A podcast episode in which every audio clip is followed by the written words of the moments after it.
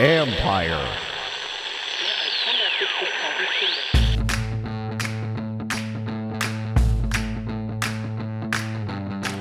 Hello and welcome to the 300th episode of my podcast. Yes, 300. Thanks a lot, folks. Today I'm joined by ESPN's Paul Gutierrez, who covers the Las Vegas Raiders, a team that has been in the news quite a bit lately. We talk about what it's like covering that team, the future of quarterback Derek Carr in Las Vegas, and much more. You'll get a great feel for Sunday's game. You can follow Paul on Twitter at P Gutierrez ESPN. That's G U T I E R R E Z ESPN, and you can read both our work, of course, on ESPN.com. By the way, regarding the Jamin Davis Chris Oates story, if you want to help the Oates family defray some of their medical costs, you can buy an Oates Strong hoodie. Go to at K Coates 22 and you'll see where and how to order. That's at K Coates, K C O A T S 22. She quit her $11, $11 an hour job to stay home and take care of her son, so the generosity of others helps. Also, as I mentioned earlier, this is the 300th episode of my podcast, but the only reason it's going strong is because you continue to support it by listening. I don't take that lightly, so thank you. Now, on to my predictions. This game is difficult because so much works against Washington. It's a short week, they have to fly west, they're coming off another physical game, and they're banged up. We don't know at this point about safety Landon Collins, though I think he'll play. It's just a think. Or, or running back J.D. McKissic, though I would say at this point probably a long shot that he would play. We don't know about Ereck Flowers' status after he missed practice Thursday because of a foot issue. If he's out, to me that's too much, and I'd pick the Raiders. For now, I'm assuming he'll play, because if not, then you have a highly inexperienced front with center Keith Ismael and guard Saahdiq Charles. I do think Charles' best spot is guard, so that helps, but he doesn't have much play time, so that doesn't help, and neither does Ismael. My pick is predicated on the idea that Flowers will play, as will Landon Collins, because if they don't play, to me it's a loss. With Flowers, I still think they run the ball well. The Raiders have a terrific pass rush with Maxx Crosby, among others, but their run D is more susceptible. Now, I would feel a lot better if McKissic were playing, if J.D. McKissic were playing, because I do worry about Gibson on a short week after a lot of carries. I do like Jaret Patterson, so they should be okay. I'd give Patterson some good work in this game. But you would, they know, there's no doubt they would miss McKissic. And again, this, this game is to me is going to be, it could be a close Washington win. It could be a two touchdown Raiders win. That's kind of how I look at it. I don't think Washington will score a lot, but I do think it will have some success. I do think it's hard to sustain an offense like they have been the ball, in terms of time consuming ball control drives. And part of me just thinks at some point that Taylor Heinicke will be asked to do more again, and that's when they get in trouble. Not just because of him, but because they don't have the weapons around him to play that way consistently either. And then he starts to force the ball when the more he throws. He can't be late, and he you know, and on some of these when he starts throwing the ball a lot, he can't be late because that's where again more chances for picks, etc. When he's on time and in rhythm, he's much better but there are too many times where he is a little bit late, and that can be an issue. However, with Logan Thomas back, that helps. Tight end Ricky Seals Jones has been working. He's been more limited, but at least he's working. So his return would help if he does come back. And of course, Curtis Samuel likely will play more, so I think that helps as well. Defensively, the big concern is shutting down an explosive offense. Sean Jackson's speed is a problem, and Zay Jones can hurt if you give him space after the catch, as I saw some other teams do. Hunter Renfrow will move the chains underneath and is a definite, definite threat, a very big uh, Carr target. But a big question for the Raiders is about tight end Darren Waller and if he'll play. Hasn't been practicing. If he doesn't play, it's a huge loss. They're not a great run team. Derek Carr is having a very good season, but as you'll hear from Paul, sometimes it's not so great and you wonder about his future there. I talked to one defensive coach who played them earlier and said the key will be to close the middle of the field against Carr. Do that, he said, and Carr struggles. He struggles throwing deep, deeper to the outside. Washington has done a good job against that of that against other teams, notably their work against Tampa Bay. So if again, if Collins plays, that will help the defense tremendously. If he doesn't play, I think that's a big, big loss for them, and that could again shift the difference in this game. Add it up, and I think Washington continues its streak. I like them to win a close one, let's say 23 21. Confidence level is not high because of the health issues. I just think as I make this pick, there are too many unanswered questions, even though we're only a few days away. And the short week West Coast, there's that short week West Coast game aspect. But I also know internally they view it as another motivational tool, following in the David versus Goliath stuff. We'll see if it works. If there's a game they could lose, though, it's this one because the next five are all in the division, and that means they are bigger. That's it for me. After this break, I'll be back with ESPN's Paul Gutierrez. You thought covering this team was crazy? Wait until you hear what it's been like covering the Raiders, and not just lately, but for, for a while. But also, are you interested in Derek Carr? He might be available. Welcome back. Now, here's my conversation with ESPN's Paul Gutierrez. All right, Paul. Well, every time I think I have a crazy beat to cover, and then I'm like, you know, nobody has to cover all this excess stuff that I do. I think of you because nobody has to cover all the stuff that you've had to cover in the last year or so. What's it been like? And it's funny to ask someone from who covers Washington to ask this question, but what's it like covering that franchise? Yeah, and and hopefully, John, nobody goes snooping through your emails to see what you and I have uh, corresponded about over the past eight years. But it's it's it's been wild, and, and, you know, in covering the Raiders in one way or another since 2005, it's um it's kind of par for the course. But you know, I thought it really reached its apex with the Antonio Brown fiasco a couple years ago, where it was just the story would change literally three times on my commute back from Alameda, which at the time was an hour. Now you got real world, real life stuff that's just intruding mm, upon, you know, right. our our toy box of sports, right? Right. And you know, from Jon Gruden, and this this goes back to before the the week before training camp started, when the long term, long time team president Marc Badain resigned right. suddenly, and and claimed he was just tired. Uh, lots of reports of financial irregular, irregularities coming out from that. Um, and and you know that just kind of was the start of the season. Then you get off. They they they win their first three games. Then all of a sudden, the Jon Gruden emails come out in the investigation of Washington. Uh, he's forced to resign. Then uh, Henry Ruggs, after the bye, the team goes on its bye. It comes back, has a meeting on Monday, and they're again warned about, hey, don't drink and drive, don't do anything. We have all these resources. He does what he does, and and um, you know his accident. It's not even an accident. What happened? His his his car crash kills a right. woman and her dog um, at 3:40 a.m. Um, so that happens, and now that's real world stuff intruding upon again our our world. Um, Damon Arnette, another first round pick, flashing guns on, on, video, threatening to kill somebody who was threatening him on on uh, social media. That goes out, and then oh yeah, by the way, getting ready to go out with my wife on her birthday to a winery. Uh, Jon Gruden decides he's going to drop a court case on a Friday news dump. So it's just it's not woe is me so much as par for the course, but just ramping it up a little bit. And anytime, I think even Derek Carr himself put it best. He said he's afraid to get on a plane because he's afraid at that point to when they land, turn his phone on and say, "Uh oh, what happened now?"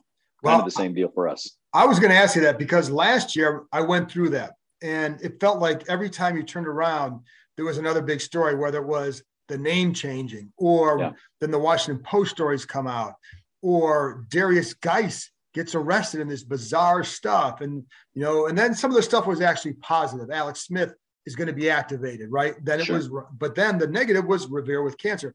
But it really, you, I became paranoid. And I would, you know, my wife and I would be sitting here on the couch and I'd think, oh, I've gotten through the day without a story.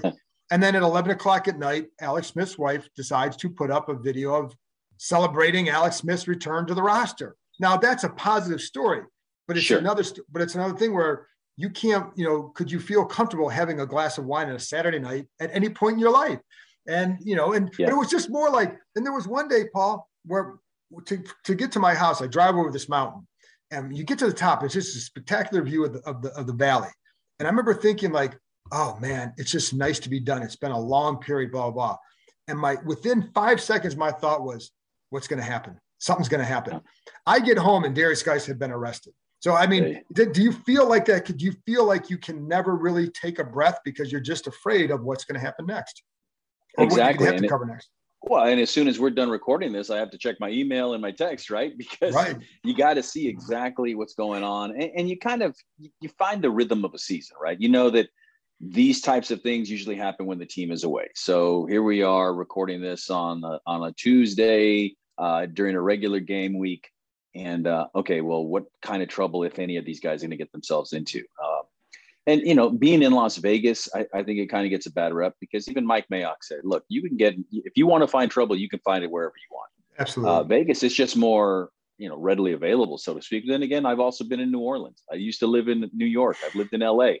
So if you want to find trouble, you're going to find it. But I guess the the long answer to your short question is yeah, it's it's it's it's nerve wracking, and, and you know, like I've said, these first what 11, 12 weeks of this season have been a long year for this team, and, and yeah. it's it's been it's been crazy, and and it's no woe is me. I mean, you know, there's real like I said, a young woman lost her life. Yeah, no, that's that's and that's the first and foremost, you know, where the thought goes. But it just it's just bizarre that at one point uh, they're three and zero oh, they go to LA, get whooped by the Chargers. And the biggest story at that time, John, and you look back on it and you go, wow, that happened, was Joey Bosa criticizing Derek Carr's manhood, basically saying that you know when pressure comes to him, he crumbles in a ball. That was the biggest story that week until the email came, and then boom, here we go. What's been the effect on the franchise too? Because again, you know, I'm not, I don't, I'm not going to diminish the tragedy with with Ruggs, right. that that was horrible but there is an effect on the franchise and the players running, whether it's because of him, because of Jon Gruden. What has been the the overall effect? I mean, and is it hard to tell because we're not in the locker room, so sometimes it's hard to really exactly. fully get it. So, can you tell? And is what what has it been? I'm a big believer in um, things carrying over, personal life carrying over onto the field, and you saw it a lot with Derek Carr and his body language during that three game losing streak coming out of the bye. Um, I believe with my heart of hearts that the games that they lost against the Bears, which was the weekend after the emails first came out, and the game at the New York Giants, where they just came out flat and were terrible, uh, which happened right after the Henry Rugg situation. Um, I really believe that the team was affected by those two things. And I believe going forward that those two losses are going to cost them dearly when it comes mm-hmm. to trying to get into the playoffs. Now, does that mean oh you blame Jon Gruden, oh you blame Henry Ruggs? Not necessarily, but one thing does does lead to another. Mm-hmm. And in covering this team for as long as I have, you see it. It's palpable. And when you go in the locker room, you can really feel it. You know, obviously we can't. They come to the podium, they've been prepped, they know what to say, they know right. probably more importantly what not to say. Right. But watching body language, watching things, and, and seeing Derek Carr especially struggle for those three weeks with his emotions and you know, he he he came clean and he said that uh, you know, he was really torn up about Henry Ruggs because he received a text message with video from Henry Ruggs the night of, of the crash of Henry Ruggs at Top Golf with video of him asking, Hey, I need some pointers on my golf swing. So that really tore him up. And that's that's understandable because he's thinking, wow, if I had answered that text, I might have delayed him two or three minutes right. and the crash never would have happened. Right. Um, yeah. So you got stuff like that. And then after he has a great performance against the Cowboys on national TV in the most widely watched regular season game since 1990. Who does he come after? He came after me in the, pres- the post game press conference. It was crazy. He goes, "Yeah, nobody nobody expected us to win, Paul." you know, and he just kept coming after me, and it was hilarious because we got that kind of a funny relationship. But I'm like, "You're an NFL quarterback, and you're paying attention to what I wrote in a 32 for 32 game right. prediction." All right, but that just again shows you the effect of all this craziness that goes on outside the field when it intrudes upon their sanctuary on the field. Yeah, and do you think that they've again not I don't want to because I always hate asking just a basic football question when they talk about some of the stuff we're talking about. But right. where do you feel they're you know they're they are mentally now, especially coming off that Thanksgiving win, and and where do you where do you think they are right now? Well, I'll I'll answer that by asking you a question real quick. Do do you watch Netflix Stranger Things? You you know that show, right? I know of the show. Yes, yes, yes. So that show, the whole premise of that is we're in the upside down. Everything mm-hmm. is what's left is right, what's wrong is right. Blah blah blah. We're in the upside down of an NFL season. So right here, right now, I'm going to say absolutely. The Raiders are back. They got the feel good win. They went to Dallas. They shut up 93,000 people at Jerry World. They're ready to roll. They're going to smoke the uh, Washington football team this weekend. I thought the same thing when they played the Bengals a couple weeks ago and they got they got stopped. So I don't know. I don't think yeah. anybody knows where these no. teams are anymore. True. And because the one thing with Derek, and like I said, he's very cerebral. He thinks a lot. He's very sensitive. And I, am not saying that in a bad way. I mean, right. we're, we're all human beings. Um, but when they went on the bye and they won those two straight games after Gruden resigned, they were riding high then too. And and Derek said something in his post his uh, presser before going on the bye that really stuck with me he said, you know, I haven't even had a chance to process what's happened yet. And I went back and went, uh oh, he hasn't even mm. had a chance to think about what happened with Jon Gruden yet. This is this is going to be interesting to see how he comes back. Well, then you throw in the Henry Ruggs thing, uh, and it affected him on the field. He'll never admit it publicly, but roundabout ways, mm-hmm. it was there. It was there. What's what's Rich Bisaccia? How has he been, and like, how much has Gruden missed? I think Gruden's missed in terms of when when John was there, you knew who the alpha dog was in the organ, not just in the locker room, but in the entire organization. Uh, with Rich, he's a player's coach definitely, and he's an anomaly. He's a 61 year old football lifer who's a head coach for the first time at any level. It's a career that started in 1983. Wow. Um, I just did a big uh, feature on him last week, and, and I sat down with him. Um, and I don't even know if to say it was off the record. It was more not for publication, I guess. But but we talked, and as he described to me, it, it, let's just sit down, two men talking. You know, that's how he described it to me. But he mm-hmm. gave me a lot of insight into who he is. And then based on that conversation, I knew then who to go talk to. Uh, Charlie Weis john Robinson, mm. uh, every coach, uh, Cutcliffe at Duke, who's on his way out. Every coach that he coached for in college that was still alive, I was able to get on the phone. And just every one of them said the same thing that the guys in that locker room today talk about is just a leader of men. Now, does he leave a little to be desired when it comes to clock management and, and handling your timeouts? Maybe, but that also comes with being a, a first year head coach at any level in a career that started in 1983. So let's get onto the field and um, looking at the receivers. First of all, Darren Waller. Do you think? I mean, this again, we're recording this Tuesday and it's going to air in a couple yeah. days. But do you think he's going to play? If he can, he will. Okay. Um, as as Bisaccia said on Monday, it's a week to week situation, and then described it as a day to day. So you know, if he can, he will. And but but here's the other thing: is that initially he came out of that game on Thanksgiving with a back injury. Then he went back in. Then he then he strained the knee. Uh, the reports are that it's more of the uh, IT band, which is probably mm-hmm. much better because that's not so much a structural thing with the knee. Um, but even if he's not, Foster Moreau has shown that he can be a quality starting tight end in the NFL too. He's definitely the most uh, talkative tight end the Raiders have had since Todd Christensen. And I'm not I'm not diminishing anything Todd Christensen yeah. did, and he's not quoting uh, Foster or Thoreau, but David Thoreau. But it's uh it's Henry Thoreau. Sorry, David Frost, Henry Thoreau. See, now you got me all confused. But it's it's um if Waller can go, he definitely will go. Uh, they, they're using him a lot more lately, and you know if he's a Pro Bowl talent and you know one of the top three tight ends in the NFL, why not? Um, the receiving corps, DeSean Jackson, um, Hunter, Ref, Hunter Renfrow, who killed the Cowboys, but yep. DeSean back out there doing DeSean type things. What kind of boost has he been, and how do you look at this receiver group overall? Again, like you talked about earlier, we hate to to talk about football things when real life comes in their way, right? right? But but DeSean was signed to kind of help fill that void left by Henry Ruggs, and it's and it's strange to say that, but Henry Ruggs was there. He's but he's a lot younger, obviously um, 22 years old, but the speedster that could take the top off of uh, a defense. And that's what they needed because when you didn't have that, the teams were able, the Bengals and the Giants were able to just crowd underneath. And then that, you know, eliminated right. what they could do. DeSean catches the third pass, the, the, third play of the game, and boom, he's gone looking like vintage Philadelphia yeah. Eagle DeSean Jackson, which I'm sure you saw a lot of too. Yeah. And, and that that opens things up for everybody else. And, and you see it with Renfrow, you see it with the tight ends um, as long as DeSean's not fumbling the ball like he did in that first right. game, that you know, then he's he's good to go. And the main thing, though, again, as I mentioned with Derek Carr, it's all about his trust in his targets and, and who he's throwing the ball to. So it looks like he's got DeSean's earned the trust of Derek, and and uh, they'll just go from there. And I'm sure DeSean, his his uh, reunion tour through the NFC East is going to be real interesting too against Washington. I, I always like covering DeSean. I'll be honest. I thought he was a fun guy to talk to. Um, yeah. He kind of had a chill about him that you know that it just he was a different kind of guy, and I kind of and I enjoyed him. And he did like he always he did his thing. He's going to catch fifty some passes, going to make some big plays. He could change. He can change. I think Jay Gruden would refer to him almost like a Dave Kingman, where huh? for anybody anybody listening, do a Google on Kingman. It was either a home run or a strikeout, but yeah. he could change the game with that home run, and that was that's DeSean. Um, and then you have Zay Jones as well. But defensively, or actually, I'm thinking before I go there, Derek Carr, what kind of season do you think he is having? Has he, you know, been a better quarterback this year at all? I know your listeners can't see this, but I'm going to do the roller coaster with my hand going across because, yeah, because, uh, you know, through those first five pre bye games, he was playing at a league MVP type level.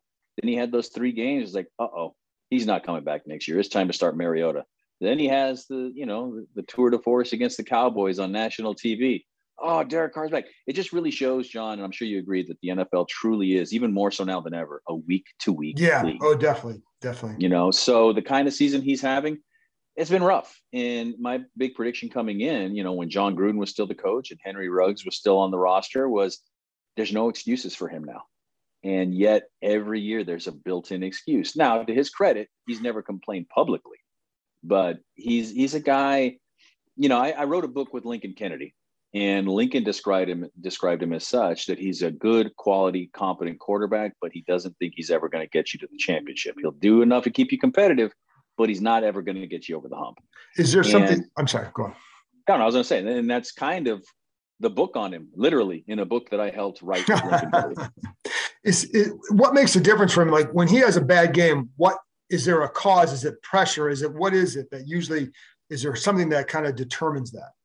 Yeah, it kind of goes back to 2016 when he broke his leg in the second to last game of the season. He hasn't been the same daring gunslinger that he was before then, and, and again, that's that's fine. That's understandable. I mean, this, this, the injury he suffered was gruesome, and yet against the Cowboys, he showed that speed when he broke out and ran up the, the right sideline for 22 yards. Um, it's there, and even Bisaccia said, "Oh, Derek can run now. He just doesn't always do it." And for whatever reason that is, whether it's a mental block you know when he's when he's going bad john uh, and i know i'm going to show my age here too going back to some 80s movies but he's he's maverick in top gun after after go. goose died after goose yeah. died where he's he's he's got he's got sundown in the back behind him and sundown's telling him take the shot take the shot. No no no it's not there it's not there it's not there. That's kind of who he reminds me of when he's in those down moments. You didn't see any of that in dallas um, you saw it though plenty of that against cincinnati plenty against uh, uh, New York before that, and a lot against Kansas City in in, the, in between there. So it, it's interesting. He's a very, like I said, I've covered this team in one way or another professionally since 2005. I was a fan of the team as a young kid growing up in Southern California. So I know a lot about the history. I've written two books on the Raiders. I have never seen a more polarizing figure in Raiders franchise history. Really? In terms in terms of people either love him, people either loathe him. There is no in between with this guy you know, it's like Todd Marinovich is kind of like, oh, he's kind of, you know, lovable, but yet, you know, kind of a mess up. Jamarcus Russell, ugh, the worst pick in, in franchise, let alone NFL history. No, there, there's it's it's one wow. or the other with this guy, and it's it's pretty amazing to watch it play out. And people forget that last game in Oakland against Jacksonville when they blew a lead and lost, and it wasn't even his fault. Um, he was booed off the field, and he had things oh, thrown oh, yeah. at him as he was coming off the field. So again, even after that, he said, "Yeah, I need a fresh. We need a breath of fresh air," and that was Vegas. And yet here we are again. What and Mariota? I mean, do you think there's a chance that they would turn to him, or you you think you just expect Derek to stay there and that Mariota will hit the market? Um, it depends on how this this year ends. Uh, I was real close. I mean, my my story idea for this week, had they lost to the Cowboys, was look, it's time to to being in Vegas. You know, you can't keep chasing bad money after bad money. You got to right. see what else you have. Um, but Derek played well, and and Marcus played well in his limited opportunity to go out there and, and use his legs and score a touchdown from inside in the red zone. So the thing with Derek John, in in my opinion, and again, this is an educated opinion, but it's just an opinion, is if and when they do choose to put Marcus out there instead of Derek in more than a package, they put him in there to start a game. You potentially lose Derek. He right. checks out. Then you've got the family members that are active on social yeah. media and also on TV. There, so I've heard. You could, yeah, you could imagine hmm. the the vitriol that'll come flying there. It, it's it's one of those things where if you make that call, you better be ready to move on. And if Marcus isn't the guy, well, then what do you do? Because all of a sudden you're looking next year, you may need a new GM, you may right. need a new coach, you may need need a new quarterback as you start your third year in a new market. So it's there's a lot of things to be decided. Last thing then on the defense, because it's it seems to be a defense that has some great aspects to it, pass rush, and an area of weakness, the run defense. That's what Washington will obviously try to exploit. But what what's what is the story with this? I mean, first of all, two things. Why is this pass rush so good? I mean, you can look at Maxx Crosby and you can see, but there's other guys doing stuff. So why is this pass rush so good? The pass rush is so so much more improved because not only you got Crosby doing his thing, but Yannick Ngakoue's on the other end. Right. And then you've got guys, Solomon Thomas, uh, in the middle that are playing up to their, you know, I don't know if he's playing up to his draft standing, but he's playing up to being a first round right. pick. And once you've got guys in the middle, as you know, that can collapse that pocket, it frees things up on the outside as well. Um, that's why the pass rush has improved. Casey Hayward, until last week, I believe, was playing at a Pro Bowl level on the outside. He got burned a couple times, but hey, that's what cornerbacks do, right? That's right. why they play cornerback. Um, that to me is why the pass rush is so much more improved. And and beyond that, it's it's the new defensive coordinator. Gus Bradley came in, and and, and the guys love him. Denzel Perryman's been uh, a godsend yeah, at, at middle linebacker you know, leading the league in tackles. And um, it's a lot of it is scheme, a lot of it is desire. Most of it, in my opinion, is the push from the interior, which they've never really had over the past five, six years. And that frees up a lot of other guys to do things. And you talk to him, coverage helps out the pass rush, pass rush helps out the coverage. And it just, you know, it goes back and forth sure. and it goes like that. But, you know, Gus Bradley is the new piece there, the new cog as the as the coordinator. So last thing then, the run defense not as good. And again, yeah. Washington will try to exploit that. Why isn't it as good? Like, where's the weakness there? Not as much depth, in in my opinion. And with run defense, it's it's and, and you know even when you're running the ball, right? It's just a matter of sticking to the script. You sure. keep doing it. You know, it's like stop, stop, stop, boom, pop, and that's you know that's as long as I've covered the Raiders, that's always been the Achilles heel of the defense is they'll get a stop, they'll get a stop, and then boom, there'll be an explosive run. And a lot of that has to do with how terrible the offense had played before the Dallas game. Um, they weren't on the field. They were on the field way too mm-hmm. much. They would sit there and you could feel it. You literally could feel it that they were just hanging on by a thread. Mm-hmm. And then boom, it would explode. And you look and you go, well, what do you mean, Paul, that, that the defenses played well? They got blown out by the Chiefs. They got blown out by the Bengals. They, you know, they lost to the to the Bears and the Giants. Well, look up until the third quarter, and they were in all those games. Um, it's the offense could not stay on the field, and the defense was on the field way too much, and it goes hand in hand, you know, in my estimation, with run defense. It's about desire. It's about uh, depth, and being able to continue to play that because that to me is the toughest part of it. It's just it, it's about stick to itiveness and and want to when it comes to stopping the run game. Paul, fantastic insight. I really appreciate you coming on and, and sharing that. Thank you. Sounds good, John. Thanks for having me.